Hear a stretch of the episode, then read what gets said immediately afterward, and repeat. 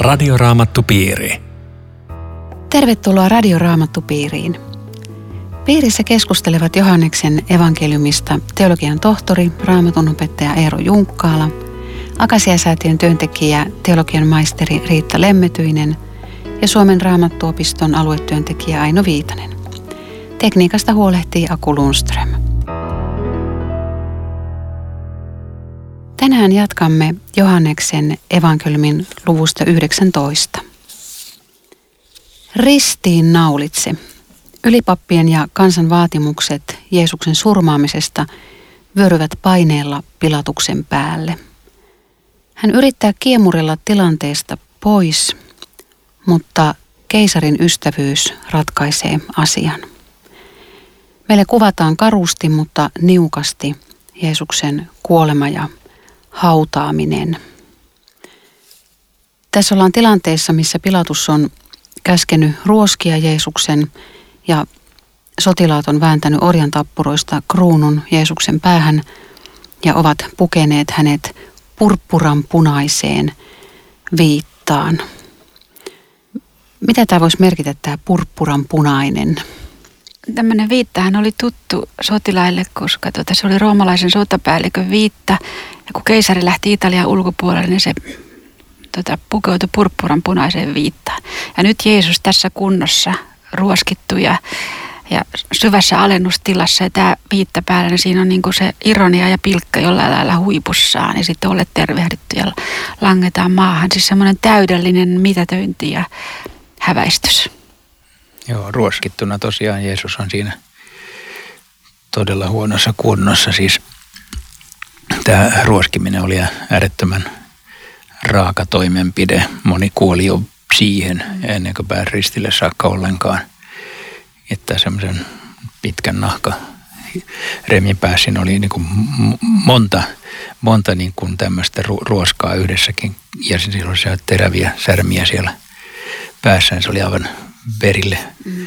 vedettiin se selkä ja muuten tuossa Torinon käärilinnasta, josta näkyy nämä jäljet, niin, niin siitä näkyy, pystytään melkein laskemaan ruoskimista jäljet. Että se on ollut aika hirmuinen operaatio tässä vaiheessa.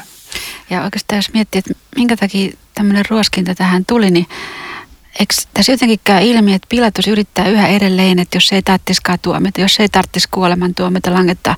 Eli turvaudutaan sitten ruoskimiseen. Tämä varmaan riittää nyt kaikille, kaikille juutalaisille. Ja mä tiedän, että tämmöinen motiivi saattaa olla takana, ihmispelko ja mitä se sitten Jeesukselle tarkoitti. Toi voisi tosiaan olla, koska mäkin mietin sitä, että miksi tämä Pilatus, joka nyt tässä näyttäytyy itse asiassa aika – positiivisessa valossa tässä kertomuksessa, niin miksi hän kuitenkin ruoskittaa Jeesuksen? Koska olisi voinut ajatella niin päin, että olisi säästänyt siltäkin pahalta. Niin. Mutta voi olla toi juuri siinä motiivi. Ja sitten sit kun tämmöinen messiaskandidaatti esitellään juutalaisille katso ihmistä, niin Pilatus ajattelee, että no kai te nyt tajutte, että tota, tämä ongelma on hoidettu, että eihän tämmöistä kukaan messiana kunnioita. Pankaa piste ja, ja älkää vaatiko multa enempää. Ja kaikki etenee kuitenkin toisin. Aina hän tulee täällä vastaan, että niin kuin kirjoitukset sanovat. Se on jotenkin järkyttävän puhuttelevaa. Joku on sanonut, että mikään muu asia maailmassa ei aiheuta niin paljon väkivaltaa kuin uskonto. Nyt kaikki ties kuitenkin, että Jeesus on viaton, ei ollut tehnyt mitään. Pilatuskin ymmärsi, että tässä oli kyse muiden kateudesta – minkä ihmeen takia nyt, nyt he vaativat, että Jeesus pitää ristiin naulita? Eikö olisi nyt riittänyt niin kuin tämä, tämä ruoskiminenkin, minkä, minkä Pilatus siinä teki? Että minkä ihmeen takia tässä piti tämmöinen väkivaltainen kuolema tulla? Juutalaisten kiihko oli tosiaan niin voimakas, että se jollain tavalla tämä Jeesus kansanvillitsijänä ja temppelihäpäisijänä haluttiin kerta kaikkiaan saada pois tieltä eikä riittänyt se, että edes se olisi riittänyt, että hänet olisi kivitetty, joka oli tavallaan tällainen, sanotaan lainausmerkissä, normaali juutalaisten tappamiskeino uskonnollisissa rähinöissä, vaan ristinnaulitseminen, siinä oli ihan oma merkityksensä. Roomalaisten kannaltakin se oli kaikkein julmin, jota aika usein käytettiin raain tappamiskeino, mutta juutalaisten näkökulmasta siihen liittyy vielä vanhan testamentin sana viidennen Mooseksen kirjan luvusta 21, jossa sanotaan, että puuhun ripustettu on Jumalan kiroama. Siis tällä tavalla voitiin varmistaa, että hänellä ei ole pienintäkään pääsyä juutalaisten näkökulmasta edes ihan kaikkiseen elämään. Ja, ja tämä tietenkin puhuu meille siitä, että kaikkein häpeällisin mahdollinen, kaikkein syvin alennus, kaikkein kovin rangaistus, mitä tässä maailmassa kukaan koskaan missään voi saada, oli Jeesuksen päällä. Hän otti Jumalan tuomion, hän otti Jumalan kirouksen päällensä. Että jos joku tässä maailmassa kokee olevansa Jumalan kiroama, niin Jeesuskin on ollut. Ja voi sitten, tästä voi löytyä vapautus. Tässä on myöskin puhuttelevaa se, että, että Jeesus ei sanallakaan vastaa enää pilatukselle. Joo, mäkin mietin. Aika tyrmäävää. Eikö se ole, joo. Mm. Mutta Jeesus ei vastannut hänelle mitään, ja yhdeksän. Se, se jotenkin riipasee, toi yksi lause, koska tota, mä rupesin miettimään, mitä se tarkoittaisi, jos, jos Jeesus ei puhuisi enää mulle mitään. Tai ylipäänsä Jumala ei puhu, puhu enää ihmisille mitään. Ei, ei rajumpaa kokemusta ole toisissakin kertomuksissa jossain Jeesus on hiljaa ja se on aina puhuttelevaa, mutta tässä varmaankin tämä on ikään kuin tänne lopullinen mm. vaikeneminen, joka voisi olla, että etsikkoaika on nyt mennyt umpeen. Tähän asti se on vielä ollut raollaan ja voisimme spekuloida ajatuksella, että Pilatuksellakin olisi ollut mahdollisuus kääntyä, mm. niin kuin Juudaksellakin ja kaikilla muillakin. Mutta jossain vaiheessa tulee se piste, että ovet menee kiinni. Ja, ja hän saa kuitenkin sen toisten uskon tunnustuksen, johon kaikki ei uskonut, että Jeesus oli Jumalan poika ja sen takia se mies oli tosi levoton.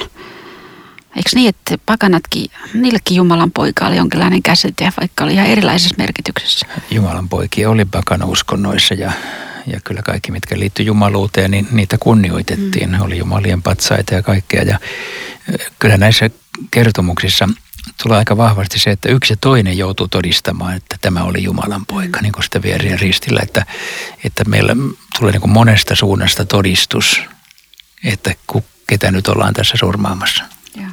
Mun tulee joku semmoinen assosiaatio tästä semmoinen, jos tästä nyt mitään tragikomiikkaa voi niin kuin löytää, niin, niin se, että et Pilatus juoksee tässä, ettei hän tule saastaseksi, niin hän juoksee ees takaisin. Hän, hän menee aina puhumaan Jeesukselle, mm. sitten hän menee taas näiden juutalaisten tykö. Hän menee niin kuin ulos ja sisään ja hän koko ajan niin kuin pyörii tässä ees takas.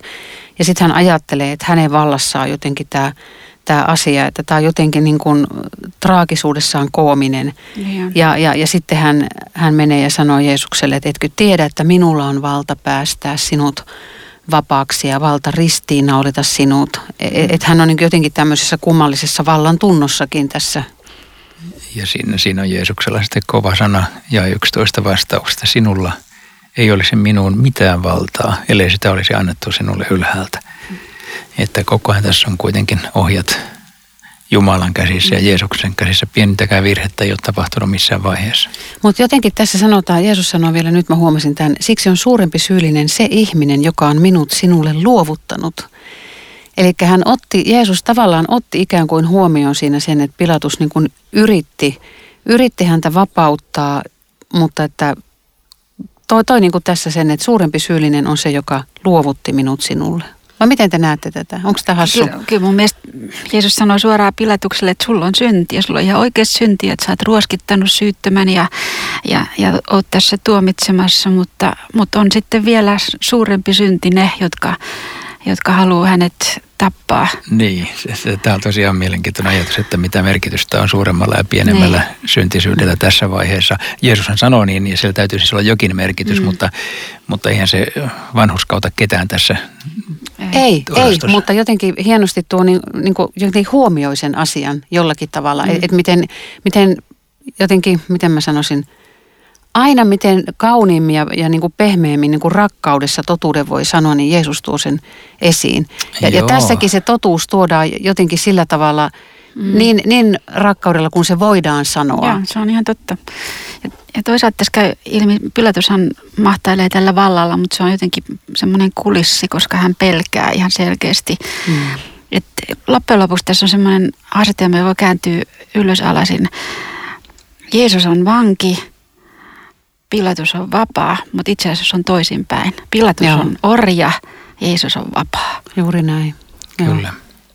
No mitä arvelette sitten, minkä takia piti olla keisarin ystävä, koska tuossa jakeessa 12 meille paljastuu se? Tota, se, oli, se oli silleen tärkeää, koska Pilatuksen yksi virkanimi oli Amicus Keisaris, keisarin ystävä.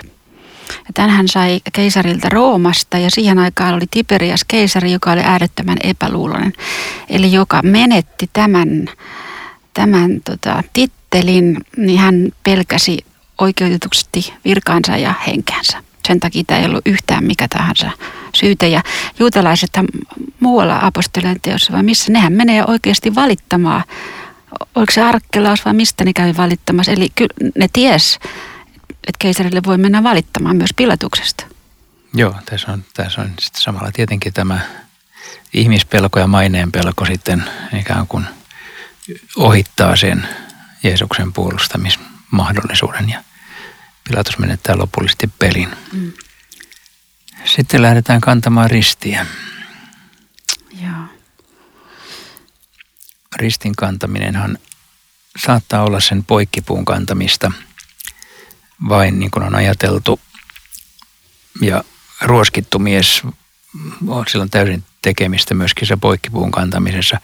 Risti muuten oli hyvin matala öljypuu, ihmisen korkuinen, eikä mikään semmoinen puhelinpylvään korkuinen taivaan alla seisova kaunis idylli, vaan yeah. tien varressa oleva käkkäräinen öljypuu, jonka vierestä ihmiset saattoi kulkea ja lyödä naamalle ja sylkeä mm. poskelle, kun menee ohi. Siis on äärimmäisen häpeällinen tässäkin mielessä. Muut evankeliumithan kertoo, että Jeesus, Jeesuksen voimat ei riittänyt enää siihen, että se kertoo just sen ruoskimisen hirvittävyydestä, että, että ei ole enää voimaa en tiedä kuinka painava se oli, mutta kuitenkin niin kuin aivan loppu. Joo, ja sitten myöskin tunnusomasta on se, mikä tuossa Aino sanoi alussakin, että tämä kuvataan aika pelkistetysti. Tässä ei ikään kuin herkutella sillä järkyttävällä hirvittävyydellä, mikä tässä todellisuudessa on menossa, vaan ikään kuin todetaan asiat peräkkäin tässä, tässä Jumalan suunnitelma toteutuu. Ja samalla lukija voi aavistella, että siinä on jotain siitä, mitä jo Jesaja oli 700 vuotta aikaisemmin ennustanut, kun, hän, kun siellä sanotaan esimerkiksi Jesaja 52.14, että kuitenkin monet järkyttyivät hänet nähdessään, tuskin häntä enää ihmiseksi tunsi, niin kammottavasti mm. hänet oli runneltu. Et siinä mielessä tämä Gibsonin Passion of the Christ on todenmukainen, mutta mitä mieltä olette siitä, että – Tuliko ihmisille näyttää näin rajua realismia? Ainakin evankeliumin kirjoittajat läpeensä pidättäytyy maalaamasta ja kuvaamasta.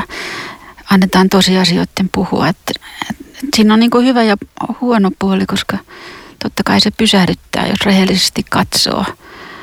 Mutta tota, ehkä liikaa on liikaa. En mä tiedä, oliko siinä liikaa.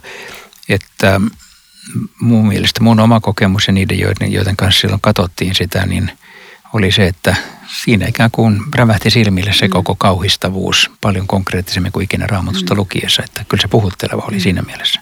Kuva puhuu enemmän kuin sanat. Mm. Ja sitten varsinkaan kun eihän meillä ei ole niin kuin kuva muistossa tämmöistä, niin kuin mm. kulttuurisesti olemassa tämmöistä kuvaa, niin se varmaan vielä enemmän sitten hätkähdyttää. Niin ja ennen kaikkea jos ajattelee sitäkin, että näin paha on ihminen, että se pystyy tuohon kaikkeen ja ei tunnu missään ja hakataan vaan ja pois pois. Mm. Joo, ja jos ajattelee, että tämä olisi joku yksittäistapaus, mutta kun nykypäivä historia kertoo mm. samanlaisia pahuuksia, ihminen on moderni länsimaalainen ihminenkin tehnyt kaikki samat julmuudet lukemattomia kertoja. Joo. Tässä Pilatus vielä sitten koittaa pyristellä, että nyt ei halua taipua juutalaisten vaatimukseen. Siellä vaaditaan, että älä kirjoita juutalaisten kuningas. Kirjoita, että hän on sanonut, minä olen juutalaisten kuningas. Ja sitten Pilatus vastaa, minkä kirjoitin, sen kirjoitin. Tämä on Radioraamattu Piiri. Ohjelman tarjoaa Suomen raamattuopisto. www.radioraamattupiiri.fi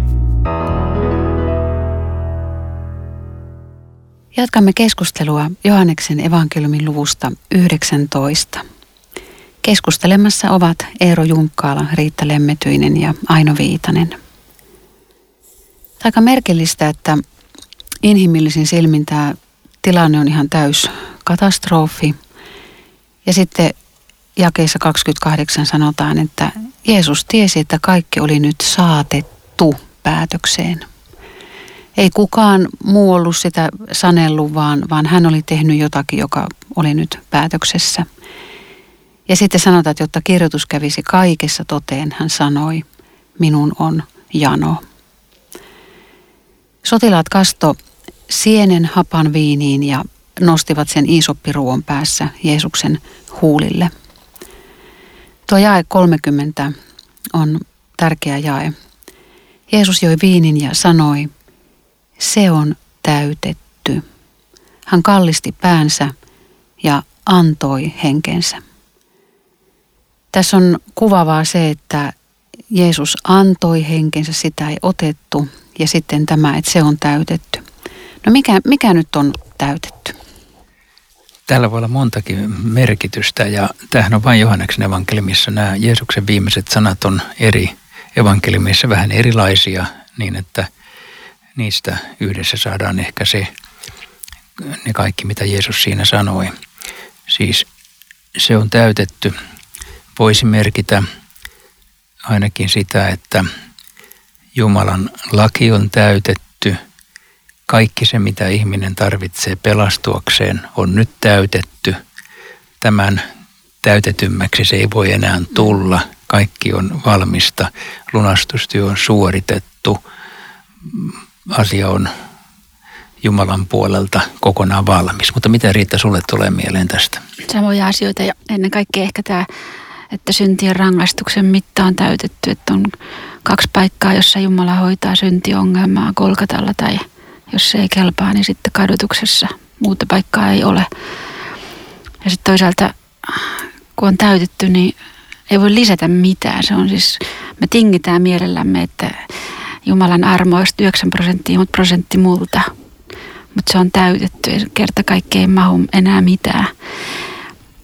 Ja sitten jos mä ajattelen, kun mä oon itse ollut aika luilla tämmöisessä hengellisyydessä, jossa niin kuin syntien tunnustamiseen liitettiin se, että sit voi uskoa täytettyyn työhön, kun kaikki on tunnustettu.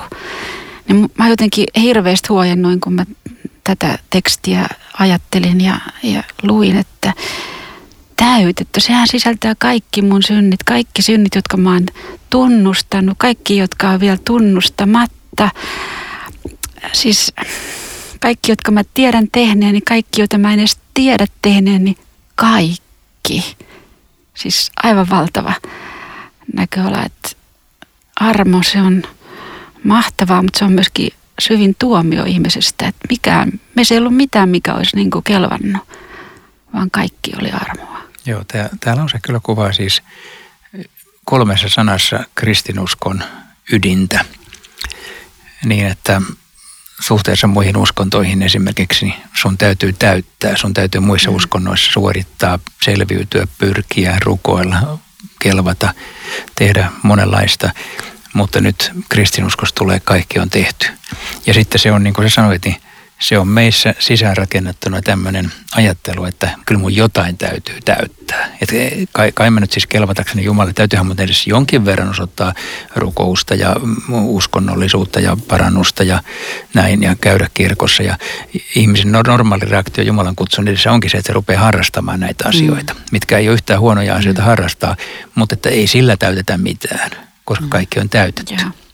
Sitä on siis valtava siis sielunhoitoa potenssissa milloin tahansa, missä tilanteessa tahansa. Ja toisaalta myöskin just se riisuu ihmisen, että ei ollut mitään, mitä mä olisin voinut tarjota tähän. Mä vielä lisään tar- niin kuin tarkennusta pyydän tuohon, että jos nyt joku kuulija on tunnustanut syntejä Jumalalle suoraan tai, tai sieluhoitajan kautta ripissä, entä sitten kun hänelle tulee vielä mieleen kotona, että – että sekin asia ja, ja, ja sitten sekin nousee ja, ja nousee yhä uudestaan lisää, niin mitä sä tämmöiselle henkilölle sanoisit? sen, minkä on ollut mulle hyvin vapauttava oivallus, että meidät vanhurskautetaan yksin uskosta, eikä meidän syntien tunnustamisen vuoksi. Eli, eli kaikki synti, mitä mä ymmärrän ripissä tunnustaa, totta kai se on valtava sielunhoidollinen väline, mutta se on kaikki jo sovitettua syntiä. Se ei enää kadota. Ja sen takia vaikka tuleekin mieleen, niin so what, se on täytetty. Niin, justiin näin. Tavallaan joka, joka lauseen perään voisi sanoa, että se on täytetty.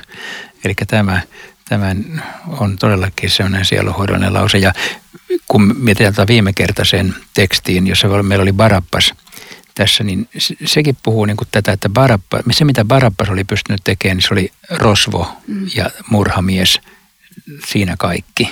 Sen enempää se hurskautta sillä ei ollut, siis nolla ja sitten se vapautetaan, koska Jeesus kuolee hänen puolestaan. Niin sinnekin tulee tämä, että se on täytetty, kävele parapas ulos ja. ilman omia ansioita. Ja niin kuin me viimeksi todettiin, niin me ollaan näitä varappaita, mm. eikä koskaan sen paremmaksi tullakaan muuta. Ei.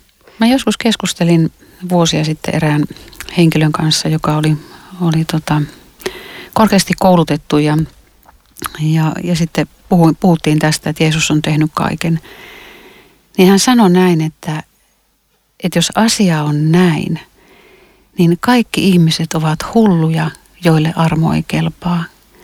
Mutta, sitten se tuli se suuri mutta ja hän jatkoi, eihän ihminen kuitenkaan voi elää niin, että hän tekee syntiä ja taas pyytää anteeksi, tekee syntejä ja taas pyytää anteeksi. Kyllä ihmiseltä täytyy sitä hurskautta löytyä. Ja eikö se juuri kuitenkin, jos me pelkistetään tätä asiaa, niin se on juuri niin, että näinhän me eletään. Mm. Me no, tehdään... mitä, mitä sanoit sille? No en mä tiedä, mulla taisi siinä kohtaa mennä jauhot suuhun, suuhun tota, niin kuin monesti, monesti muulonkin, mutta, mutta pelkistetysti se on varmaan sitä, että me tehdään syntiä ja pyydetään anteeksi, mutta ei me sitä kevyesti tehdä. Mm. Eikä me kevyesti niin kuin juosta sinne, että jipii, nyt mä teen syntiä jipii ja sitten mä, mähän voin sen pyytää sitten myöhemmin anteeksi. Ei se asenne tämmöinen ole, vaan, vaan, vaan siinä niin kuin itketään, että voi itkot taas toi sama juttu, että ei, en mä ole tämän paremmaksi tullut mitä, mitä te sanotte tähän? Yksi ihminen kertoi tulostaan uskoa, miten se muutti häntä. Ja se sopisi kyllä tuohon. Hän sanoi, että mä tein syntiä ennen aivan aikataulun mukaisesti. Vähän niin kuin junat lähtee. Ei, ei, ei haittaa mitään. Sitten kun mä kohtasin Jeesuksen, niin nyt musta tuntuu, että jokainen synnin tekeminen on vähän niin kuin mä ajaisin junalla päin seinää. Tuntuu, että ei, onko mä tämmönen? Sisällä oli ihan eri näkemys asenneasioihin. Joo. Joo, joo nämä on kyllä, tämä on erittäin hyvä, minusta kova myöskin tämän eron, mikä Paavali sanoo roomalaiskirjan seiskassa, että sitä pahaa, mitä en tahdo, minä teen, ja sitä hyvää, mitä tahdon, minä en tee. Tämmöinen sisäinen taistelu. Mulle yksi kristitty sanoi kerran tässä äskettäin, että voinko mä olla mikään kristitty, kun mulla on niin kova sisäinen kamppailu ja mä niin usein lankeen syntiin. Mä vastasin sille, että muunlaisia kristittyjä ei olekaan. Joo. Mitä teille puhuu tässä jakeessa 31 tämä, että... Niin tämä sääriluut. Niin, niin, juutalaiset pyysivät Pilatukselta, että ristiinnaulitulta lyötäisiin sääriluut poikki. Mutta mä ajattelin jo sitä seuraavaa, se olikin jakeessa 36. Näin tapahtui, jotta toteutuisi kirjoituksen sana, häneltä ei saa rikkoa ainoatakaan luuta. Eli siinä, siinä oli käynyt jo niin, että Jeesus oli jo kuollut ja, ja sotilaat katkasi sääriluut niiltä, niiltä toisilta miehiltä, jotka oli ristiin oltu Jeesuksen kanssa ensin toiselta ja sitten toiselta. Mutta Jeesukselta niin ei tehty. Mut tuli, se ei varmaan nyt vastaa ihan suoraan sulle. Mulla tuli, se on varmaan vanhan testamentin kanssa tekemisestä. Eero voi kertoa siitä, mutta tämä keihäs, niin eikö se ollut vähän niin kuin se lääkäri, jolta odotetaan, että kirjoita kuolinilmoitus, kuolintodistus. Että tämä keihäs oli vähän niin kuin se puuttuva lääkäri. Jeesus on kuollut, ei mikään vale kuollut. Eli taas tämä sielunhoidon ulottuvuus, että kun ihminen kyselee, että onko mun velka maksettu, niin tämä keihäs sanoo, että on, maksettu on. Jeesus kuoli. Joo, ja lu, luitten rikkomattomuus liittyy siihen, että uhri lampaan luita ei saanut rikkoa.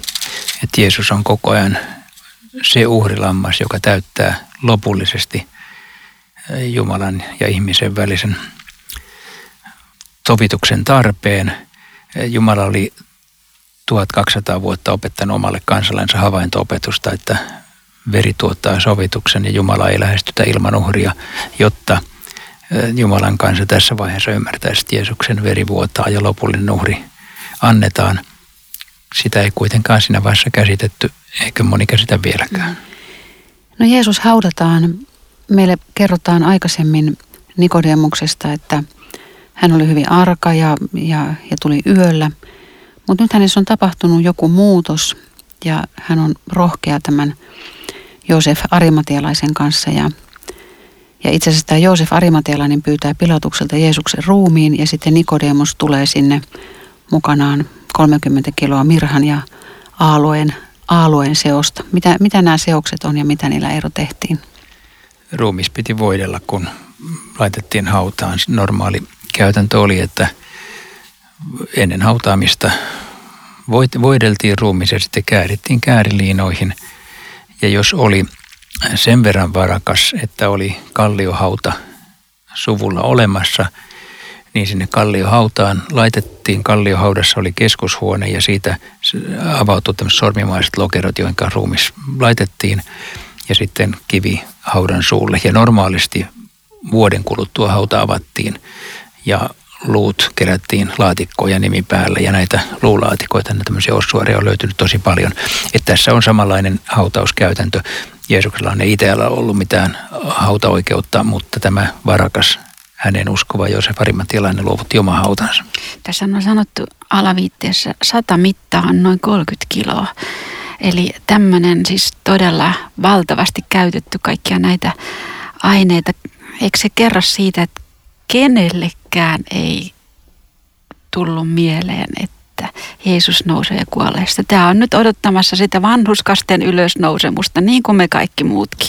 Niin tosiaan, jos ne olisi odottanut, niin ne, ne olisi varmaan kevyesti liinat ympärille. Ilman muuta. Parempaan siis tota- talteen kalliit voiteet. Joo. Joo. Mutta sitten tämä Joosef Arimatalainen, se on ihan uusi tuttavuus. Jotenkin semmoinen aika puhuttelevakin, koska tota, eikö se tavallaan tällä teolla se se rakastaa enemmän Jeesusta kuin uraa. Se, se riskeeraa hmm. ja rakastaa jopa kuollutta Jeesusta. Ja huomatkaa, että Pilatus suostui tähän pyyntöön.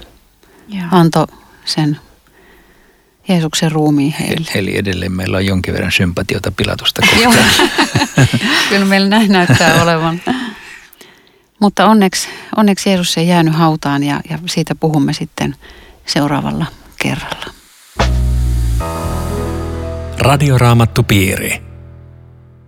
Kiitos mukanaolosta tänään.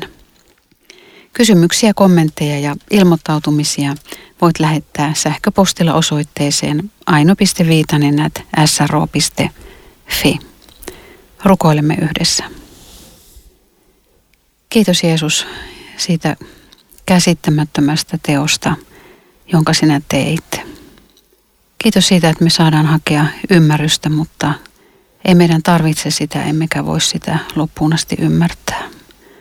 Kiitos, että me saamme turvautua sanaan ja sen perusteella uskoa, että se on täytetty. Sinä olet syntinä kuollut meidän puolestamme.